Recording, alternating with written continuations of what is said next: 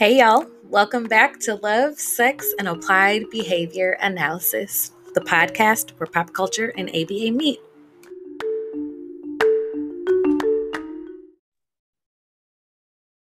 Okay, so um, I'm super, super excited to be back. I planned on making a return. What was this months ago? I think when we first set up this um, this recording and this interview, if you will. But I'm super excited to have you on. I have on someone who I fangirl over all the time uh, because she really just puts her values to her work and she um, operates in a lane that many people just don't know about or don't know how to do. So I'll let you take it away and introduce yourself. Miss yeah. Landa. Thank you. Uh, yeah, hi, my name is Landa Fox, and uh, my pronouns are she and her. Um, and I'm, yeah, I'm super excited to be here to reverse fangirl. We just kind of go back and forth on Instagram, liking each other's content and stories and stuff. So um, it's it, it's super rad to finally be able to get a chance to to talk. And uh, yeah, um, oh geez, background. Um, I mean, we can take it like all the way back when I was I mean, I've always been like a bit of like, can I use curses? I, I absolutely. um, I've always been like a bit of like a shit disturber mm-hmm. uh, in my in my life, I guess. And I guess like really, you know, people might have called me a shit disturber, but when I like reflect back on it, I really just feel like that was just me sort of like standing up for like social justice issues that I thought were important that everybody else yeah. just didn't uh, acknowledge. Anyway, um, mostly centered around like sexuality sort of mm-hmm. things. Like even when I was in the eighth grade, I like led a walkout of friends when a couple of us got in trouble for wearing like crop tops to uh, to school. That was in like the 90s.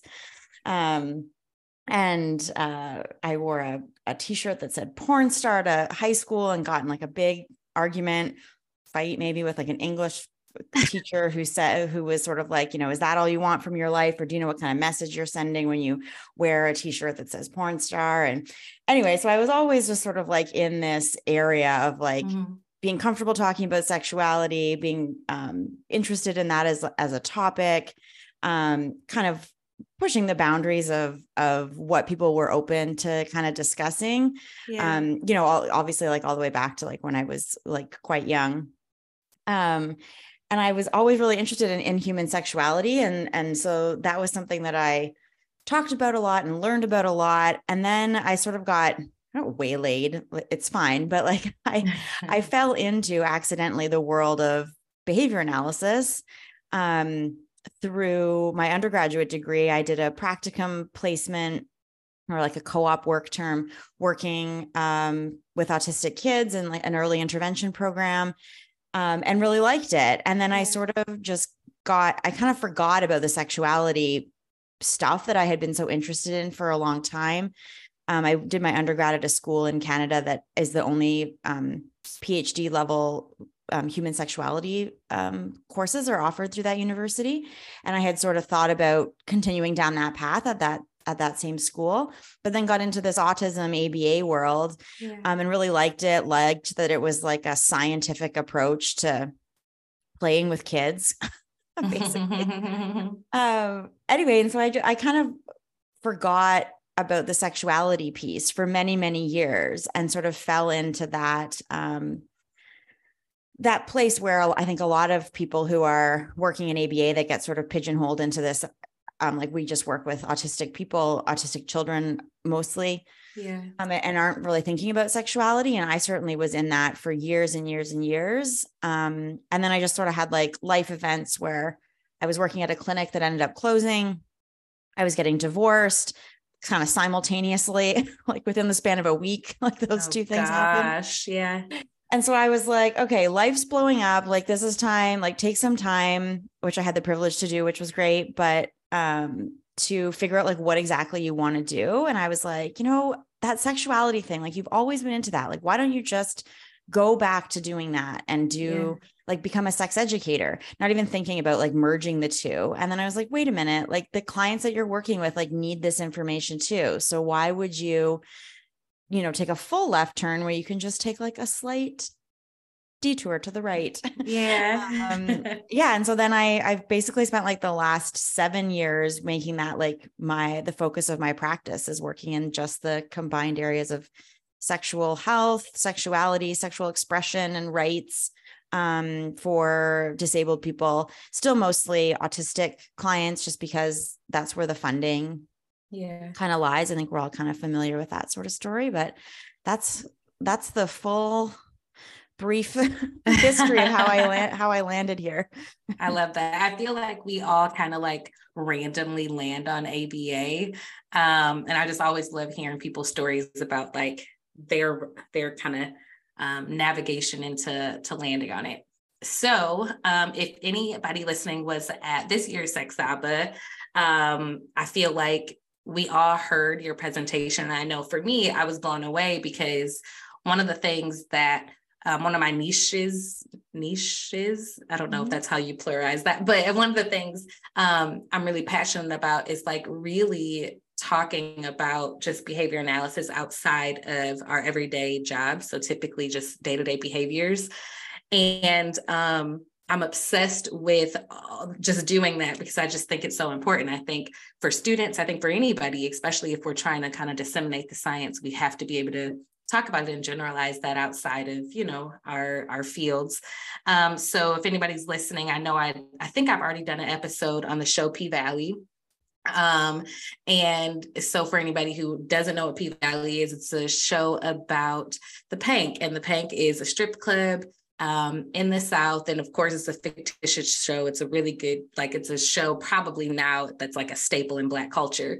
But your presentation at Sex ABA was a really, I think, good example of just thinking about the fact that we all have to learn the appropriate behaviors um, that a strip club tends to be a signal for. And many of us don't learn that. I know for me, my first time going to a strip club, it was my 18th birthday. I'm from Michigan. It was my 18th birthday, and I went to a male strip club. And I took my mom, and my mom and her, she brought her best friend, and I brought a couple of my friends. And it was just so funny because I was like, oh shit, like I have no idea what to do in here. Of course, my mom knew like exactly what to do. So she already had like, you know, her tip money. We ordered wings, like, you know, the whole thing. Um, but your presentation reminded me that like our our clients you know if if that is something that they want to do like we're going to have to teach them how to you know learn those behaviors really along with anybody else right? Like whether it's our friends our clients whoever. So let's talk a little bit about what your presentation was about i guess in in your explanation and then let's talk about some of those behaviors that we all need to learn how to do if we want to go into a strip club I know you also work at a sex toy shop. So if we want to also talk about that too, we can as well. Yeah. Yeah. Yeah. Happy to talk about the sex toy uh, area of my, of my work anytime, anytime. Um, yeah. So the sex hour presentation um, kind of came about um, you know, I was just kind of thinking about accessing sexuality spaces and places and, and talking with some some people that I know personally and, and professionally who do work in, in those spaces and, and talking about how to improve access to those places for um, like thinking me specifically, obviously for like autistic adults or neurodivergent people that I would support and accessing those spaces and some of the work that I've done to help some clients access those spaces in the past. I don't get to do as much of that as I would like just because a lot of my clients are minors. Just again, it's like a funding thing. Mm-hmm. Yeah. Um, but I, I have, you know, had the opportunity to work with some adult clients. So, uh, and then in the course of sort of talking with all, uh, so um, I also thought that you know i this my profession is a sex educator and a behavior analyst but and i work in a sex toy store so i do have that sort of experience but i also like interviewed people that that work in a variety of of do a variety of sex work from like full yeah. service sex work to um, people who are strippers um, mm-hmm. people that do kind of like pro dom work and and mm-hmm. pro like kink and fetish lessons and, and some of that because i wanted to you know i don't you know i don't know the ins and outs of those as, as a professional working in those spaces so yeah um there i just want to acknowledge it like they're not it's not wasn't all my thoughts it was i put the i put the thoughts together of a lot of other folks um that i interviewed for this well, I'm sorry workshop. to interrupt you, but even that, I think a lot of people we we are almost taught to kind of talk on behalf of people and things that we know nothing about or we only know about it from this like professional lens. So even that i think like kudos to you for even taking that like humble practitioner um, kind of you know way of doing it because it's true like we don't know everything unless we're we're in it you know what i mean? So yeah. I love that. Yeah for sure um and yeah when when i was talking with all those folks that you know that i that i interviewed um a common theme that kind of came up was just like everybody could be better at this stuff, right? Like mm-hmm. everybody's going into these situations blind, like disability, not dis- like it didn't matter. Like people were sort of saying like, yeah, like this this could be helpful or it's important to think about this, but then, you know, pretty much everybody followed that up with like, but everybody like needs to know that, right? So yeah, like yeah. you can't take you you know, like going to a strip club and sitting front row and not tipping and tipping yep. well is like, is not okay. But like tons of people do that. They yeah. just go, they sit front row, they take in the show that somebody's art and they think because mm-hmm. they paid a cover that that means that like they're, they're good. And it's like, yeah. no, that they're not good. Like a lot of clubs like dancers have to pay to mm-hmm. to strip at the clubs and so yeah. your cover charge isn't like paying the DJs those get people a payout the bartenders sometimes get a payout yeah yeah yeah so you know i think there was lots of things that you know just kind of brought to mind to me that yeah we don't think about like there aren't a there isn't a task analysis mm-hmm. out there for like this is how you set up a, a date with a or like a, a session with a sex worker there is yeah. no um you know list of like if i'm going to go into a sex toy store like here are the things that i do and don't do yeah. um i would say like sometimes like bdsm practitioners are going to have like a better like they are better at that just because it is a little bit more you know sort of strict and kind of like laying out or there's a bit more of an expectation that that would be part of it. Um, but for the most part people don't know. And so i wanted to sort of explore like what parts of behavior analysis are applicable to all of these settings. And i was coming at it from like how can we support a client that might say like you know they're they're 21 or 35 mm-hmm. or whatever and say like i want to go to a strip club um, you know, that's something that we should support them with. Um, yeah. You know, I think we could get into the weeds of like, how are we going to convince like an insurance company or yep. a payer or, or however people are paying for services that that's a valid goal. Um, mm-hmm. But yeah, so that that was sort of like the the motivation behind the presentation. I love that. Okay, so um, what would you say from a so let's talk about this maybe from the lens of our listeners. So what do you think would be one of the first kind of steps? So someone has like the mo to go to a strip club. What do you think would be one of the first steps or one of the first behaviors that someone should probably consider engaging in prior to actually stepping foot in the door? Or do you mm-hmm. feel like all the behaviors should start once they're actually in that environment yeah, I mean, I think that there's some things that, you know, it's pretty like, you know, if we're sort of thinking about an example that somebody might have had experience with if they've primarily worked with autistic mm-hmm. kids. Mm-hmm. You know, we'd say like, oh, we'll prep them for like a haircut routine or mm-hmm. a dentist, you know, going to the dentist or something like that. And so we mm-hmm. can set up, you know, fake versions of that or we can talk mm-hmm. about it or we can like you know make a script or review some pictures and like those sorts of things but there's really you know it's pretty hard to recreate what it's actually going to be like to be like in a salon or in a yeah. dentist office eh, yeah. right so there's there's only so much that we can do and so i think you can just sort of like extend that same thinking to mm-hmm. something like a strip club where we can kind of do some pr- preparation before but mm-hmm. it can mm-hmm. be pretty hard to like recreate what that's going to be like yeah. Yeah.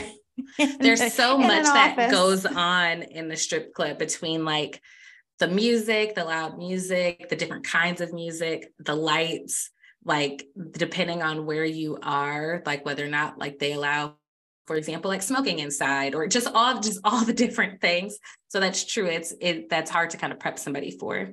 But yeah. i do think that there's like considerations like you were saying that you know everyone needs to needs to take. And that is true too because like how do you explain that to an insurance company? Like this is an appropriate goal. Mm-hmm. um that's yeah that's tricky yeah and you know full disclosure that like in canada we where like i practice we don't have those same like requirements.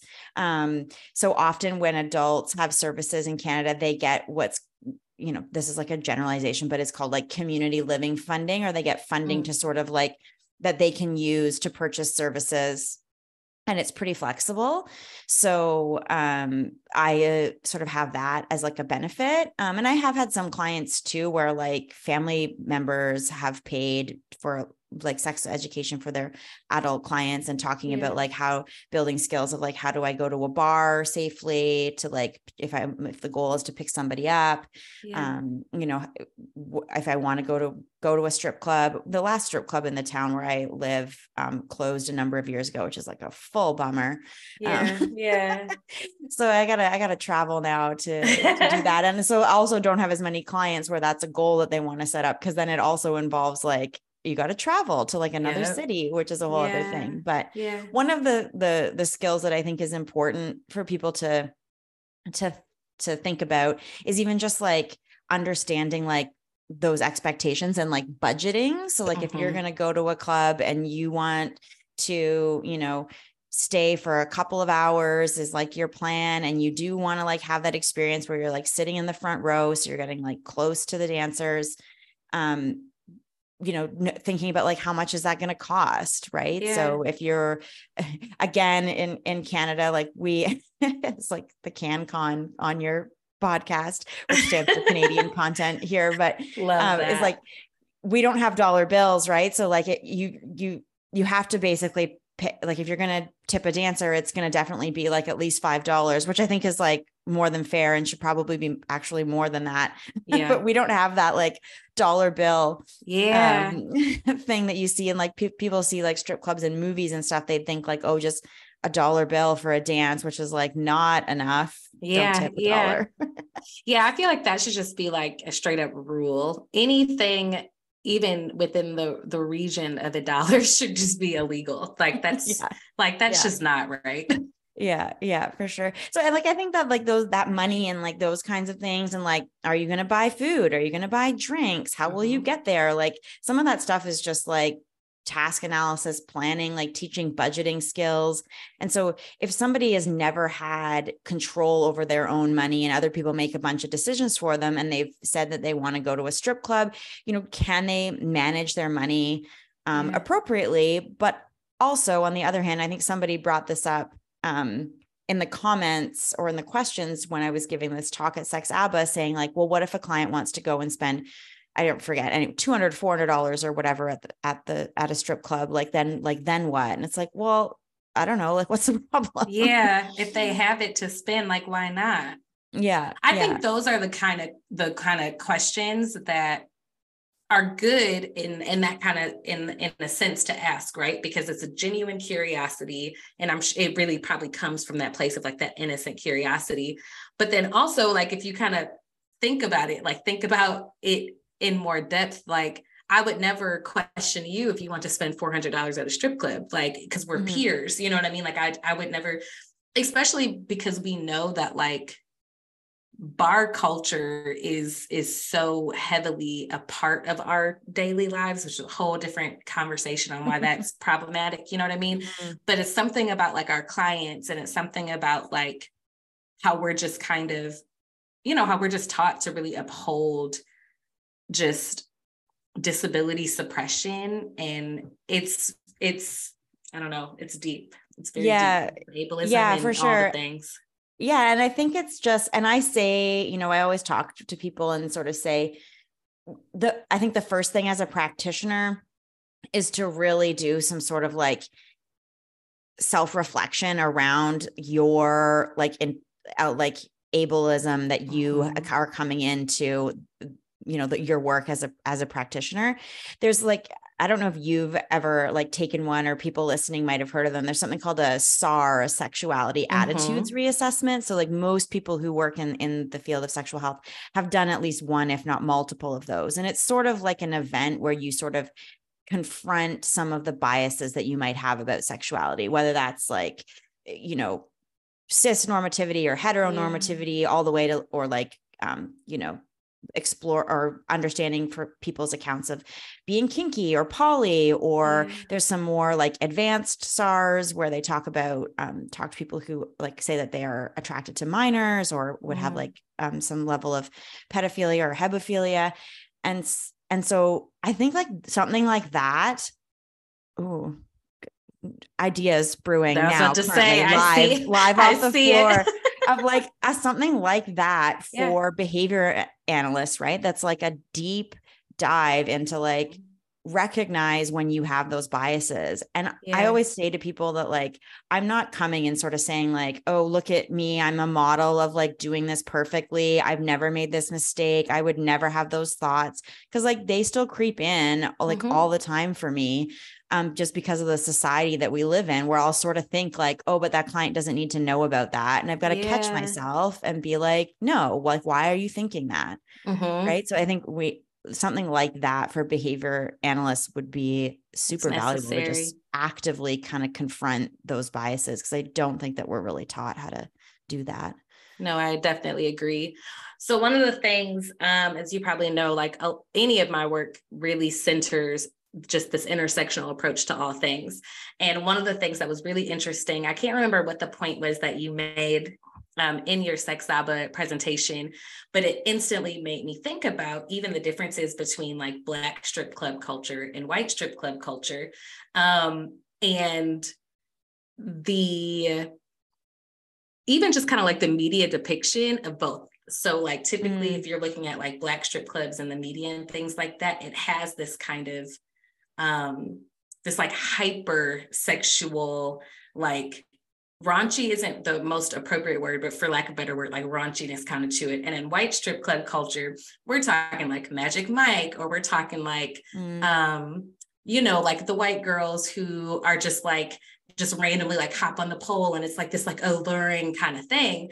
And one of the things I love about your work is that like you take a, account of that in how you talk about it, right? Like you talk about your clients, you talk about their sexual health, you talk about their sexual behaviors and their access to these venues in such a like person centered, client specific way that a lot of times um, non like I don't know, like people people just don't people just don't talk about it in this way or they kind of overgeneralize again and forget that like there's certain cultural kind of pieces to it right and so mm-hmm. even like a gay strip club versus like a, a, straight strip club there's just all these kind of nuances to each of these things and really kind of being aware of that before you get to that point of trying to prepare your client you know mm-hmm. for that it's really really interesting yeah. And I think that like another thing that I wanted to do with this presentation, which is you know, the I just kind of thinking of when you, when you said that is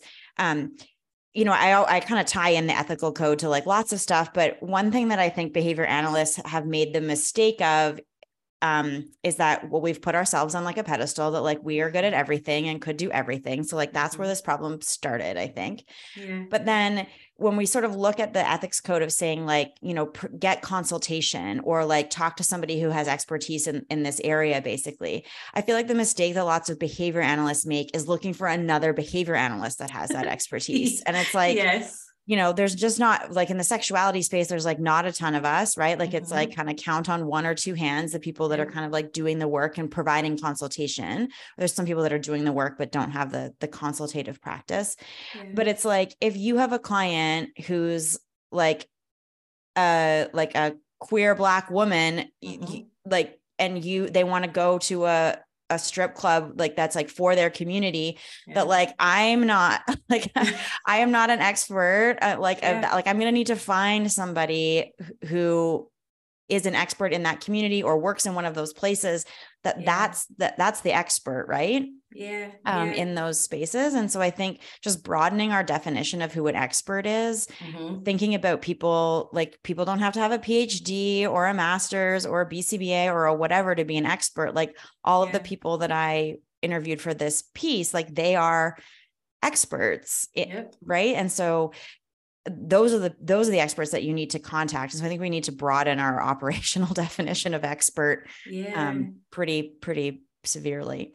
Yeah i mean it goes back to centering like lived experience over you know in these kind of contexts over like this academic kind of way of thinking about defining who the expert is. Mm-hmm. and that's so important. One of the things that i was wondering in your work is we know that ableism is a thing. We know that just like all the other isms most of us are inherently ableist amongst you know the other isms. So when you are preparing your client um, to go in any of these spaces do you also take it upon yourself? Like is it appropriate to take it upon yourself to go to the places and kind of give i wouldn't say give a warning because i don't think that that's appropriate but even just like kind of seeing and screening like is this place even at a face value going to be accepting of my client mm. whoever that that person may be yeah, for sure. I think that that is important to do. And I, and I, again, I think that's going to be pretty like individualized based on like a, a, given client or a given, you know, geographic location. Eh, like all of that's going to vary. But I do think that like going, if you're going to take a client to a sex toy store, for example, like going yourself and not necessarily saying to the people there, like, we're going to come in on Tuesday at three, like, is that yeah. okay? Um, you know, I think there's some places where you could do that and that might be needed, but even just going in yourself uh, too just to make sure that it's feeling like accessible mm-hmm. you know is there is there stuff that you want to like warn your client about around like they tend to play loud music like the staff yeah. are are there are very like you know come up and want to like walk through with you to help you so you sort of have an idea yeah. um, and same would go for like a strip club and and those sorts of things there's some spaces where i think it would be like um, you know, obviously, you know, somebody that's providing like full service sex work or working mm-hmm. like with like a BDSM professional, like those spaces may be like less um, appropriate for you to like pre-screen. Um, yeah. And certainly some places are more like, well, you could go with a client. I think like a sex toy store or a strip club would be places mm-hmm. where I would say like maybe. Um, but any of the other ones it's going to be like you know unethical and like mm-hmm. inappropriate for you to uh, you know like accompany a client to to those places. Yeah. but having those conversations with people before certainly i think are are really are really important. Yeah. Okay so we talked about like budgeting. So obviously we're thinking just specifically with the strip club we're thinking about like cover charges we're thinking about dances things like that. So knowing that each strip club or maybe even each dancer within the strip club may have different fees per dance. How do you like support your client in figuring out their budget for dances? Mm, yeah i mean i think it, it's sort of like you know a, a, a a rough math kind of thing of like, you know, how long do you think that you'll plan to stay? Um, if you're sitting in the front row? And then teaching them those sort of skills that, like, if you want to stay for longer, but you feel like you've spent as much money as you want, then that means that like that's the signal where you need to then move to like a different table, right? So move mm-hmm. to a table at the back, um, those sorts of things. So making sure that they sort of know like you what are the expectations around yeah. um you know how long you should stay kind of sitting front row yeah. um and and I think like it is like an expensive endeavor, right? And I think mm-hmm. I don't think that that's also like most people if they say they want to go to a strip club it's probably because they've seen it in a movie or something like that right so yeah. i always say like don't use strip clubs in movies or tv shows as like a video model of like what's mm-hmm. expected because it doesn't really like often look or or feel like that yeah um and the expectations for different places are going to be different too right and and depending on where you are some places are like allowed to do like full nudity some places mm-hmm. are uh, like you know they have to keep on bottoms but they can be topless yeah. some places it's like you they can be topless but they'll have pasties on and yeah. so if you like i think as like a practitioner if you're trying to help somebody understand like kind of what the rules are what the social expectations are um, a it would be helpful if you would felt comfortable going and doing it yourself but warning them and letting them know that like if a dancer has to keep bottoms on and yeah. then you are trying to pay them more money and saying something like take it all off yeah. that like that's actually like illegal for them to do they're not going to do it now you're starting to border on like kind of like harassing the the dancer mm-hmm. so you need to sort of know what to teach yeah. in order for your client to be successful right because if they have just seen models on um, you know tv or movies they might have like a really unrealistic expectation of like what that experience is going to be like some places yeah. you're allowed to touch dancers some places you're not more and more it's that you're not yeah. allowed some dancers aren't allowed to touch clients even if they would like would want to and mm-hmm. some places mm-hmm. they can if it's like but it's up to the dancer's discretion yeah, so like how do yeah. you know what those what those rules are right so yeah um and usually like if people have have learned that i'd say like that's an opportunity to like generalize like a previously learned rule so like it's never okay to touch somebody unless they say it's okay mm-hmm. you know you could ask you know it, you know everybody's going to be different but for most places if somebody asked like can i touch you? and then the dancer said no and they respected that that would probably be fine.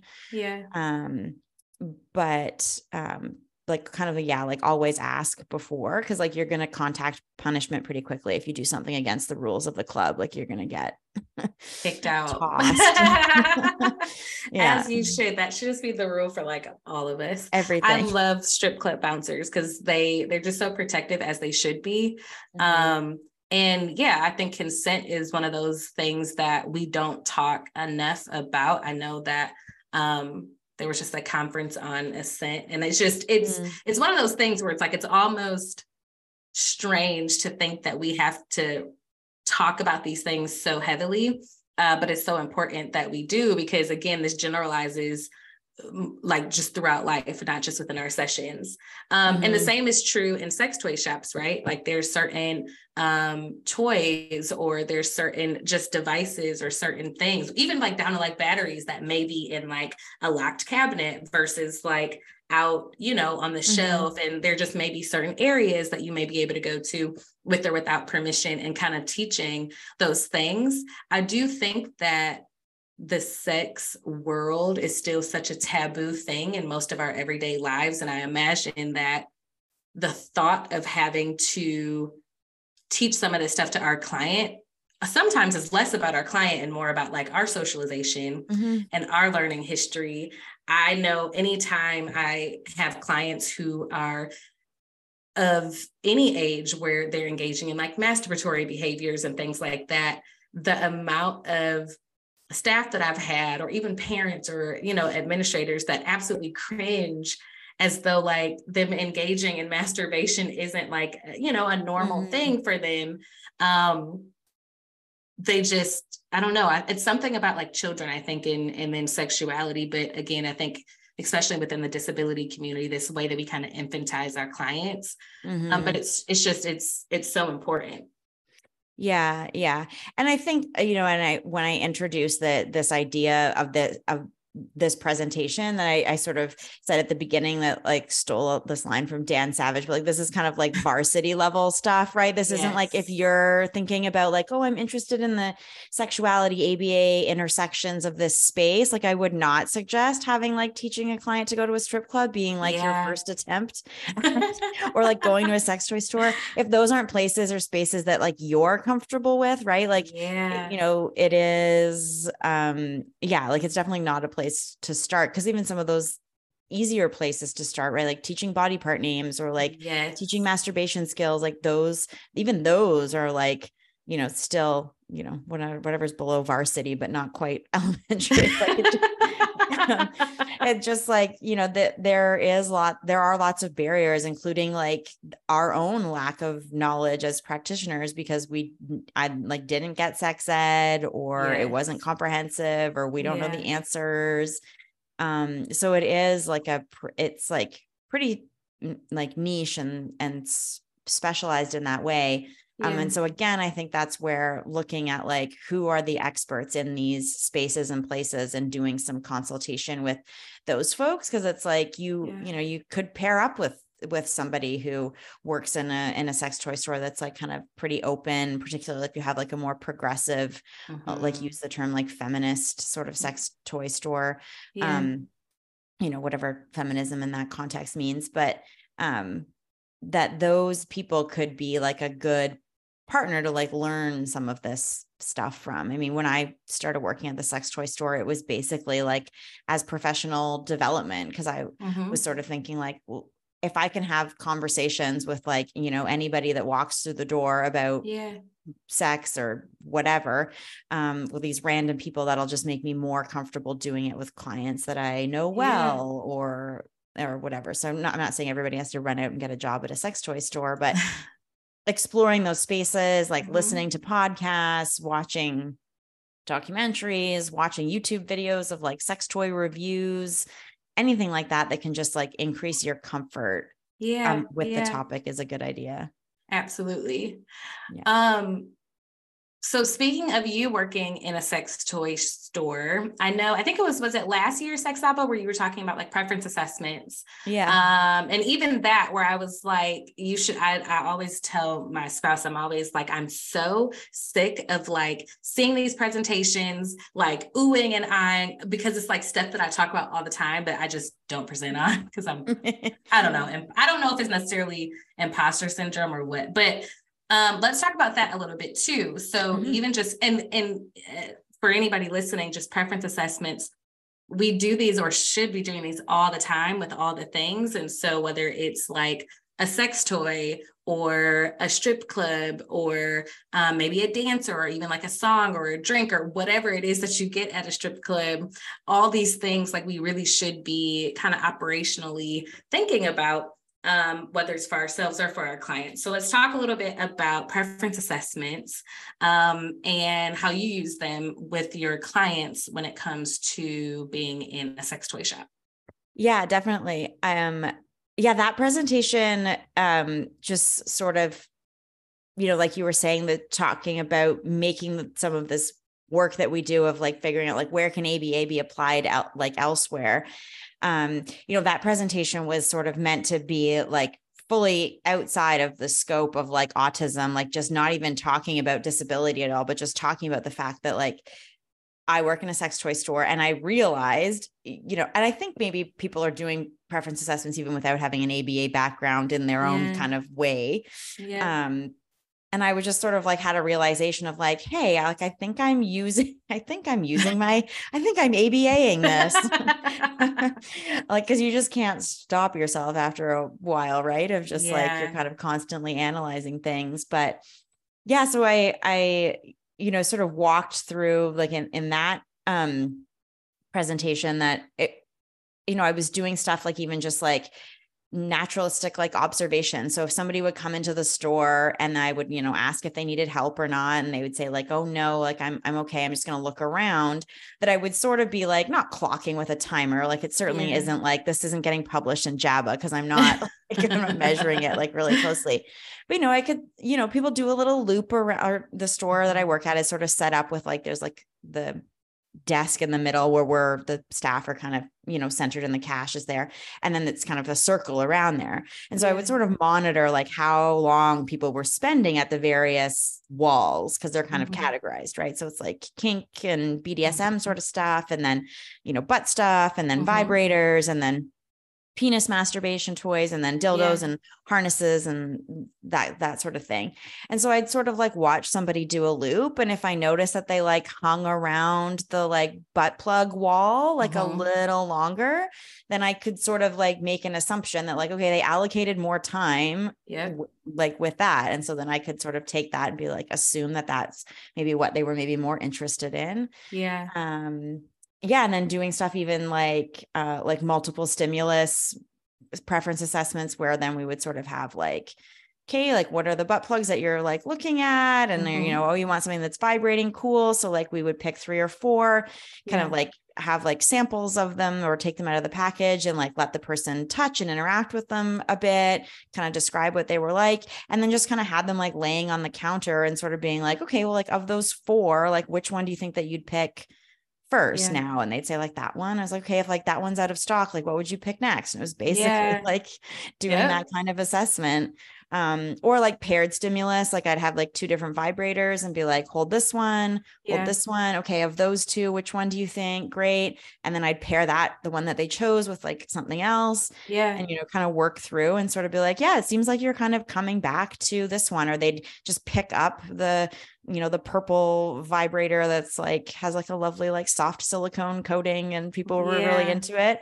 And they kept like coming back to it. And I would just be like, yeah, it seems like you're, you know, you're really drawn to this one for whatever reason, right? And yeah, um, you know, you picked that one. You know, I put that one with three other options, and you pick that one every single time. So, like, I think that's probably the one for you. yeah, I yeah. love it. I think that it's always so funny to hear us all like nerd out in these like random ways. Yeah. But it really is true, right? Where it's like sometimes you have to kind of shop around and then being in that customer service role also just helping people to almost to kind of make their own decisions but based off your inferences from your observations love that love that yeah. love that love that yeah i mean there's always a risk that you're not going to get you know somebody's not going to contact that like terminal reinforcer because like what yeah. if it doesn't what if they're like actually what if it no, doesn't work for them and like you can't yeah and you can't try it out right in the same way that you can try out other things right like if you're yes. do, thinking about like a preference assessment that somebody might have done with like oh i'll let you know they can try out each of the toys and then pick the one that yeah. they like like you can't like you in can't terms of like children's toys like yeah. you can't do that with sex i actually toys, did right? that one time i didn't not tried it out but i did that one time where you know how like with some toys how like it'll have like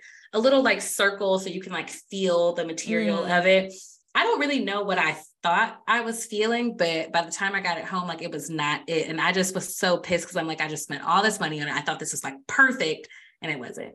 And it wasn't. Yeah.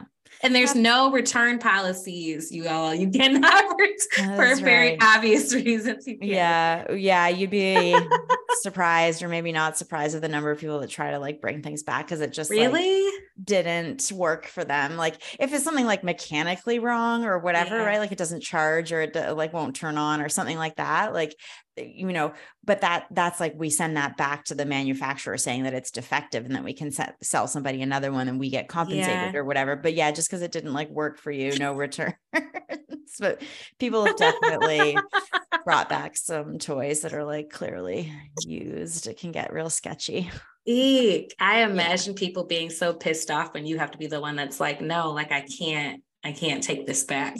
yeah. Yeah. No. I was like, you wouldn't want to buy something that was used, would you? So no. okay. So I want you to tell us um, where people can find you, where we can find your work. I know you have, I think you have an Instagram page for your work as well, right? I can like link it in the in the yeah. show notes too. But tell us, tell us, you know, what you're doing and where we can find you. Yeah, for sure. Uh, so my Instagram um, is um, well, people can people can request to follow like my personal page, which is just at Landa Fox. I usually like approve most people most people on there.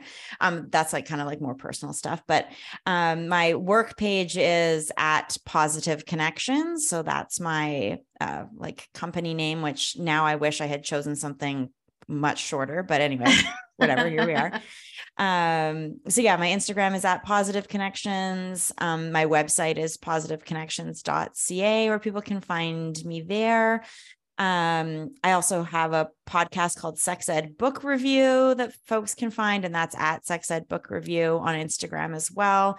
We talk about various sex ed books and talk about if they're inclusive, etc.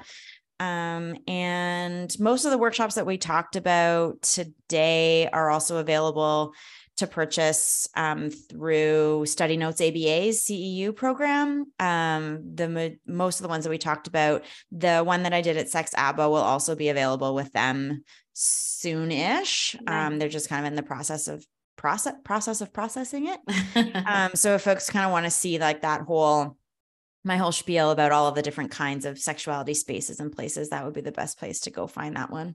Yes, yes, yes. And are you are you a supervisor with the um CBS uh, yeah yeah. So the study notes like empowered sort of collaboration for the certified behavioral sexologist lots of the presentations that i'd done for for um, study notes aba before so like the preference assessment one. I've got one on there about like a right to um, accessing sex toys, like a right to pleasure, all of those. And those have kind of been like integrated into the um, nice. um, certified behavioral sexology program, CBS program.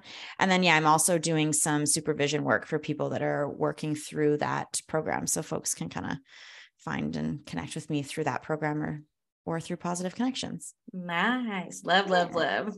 Well, thank you so much for coming on. I am sure this will not be the last time we chat and collaborate on all the things. We've already talked about getting tattoos whenever we meet each other in person.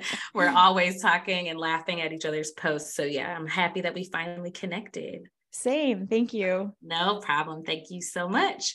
All right, y'all. I will see you guys. I won't say next week because that I just, you know, I'll see you when I see y'all.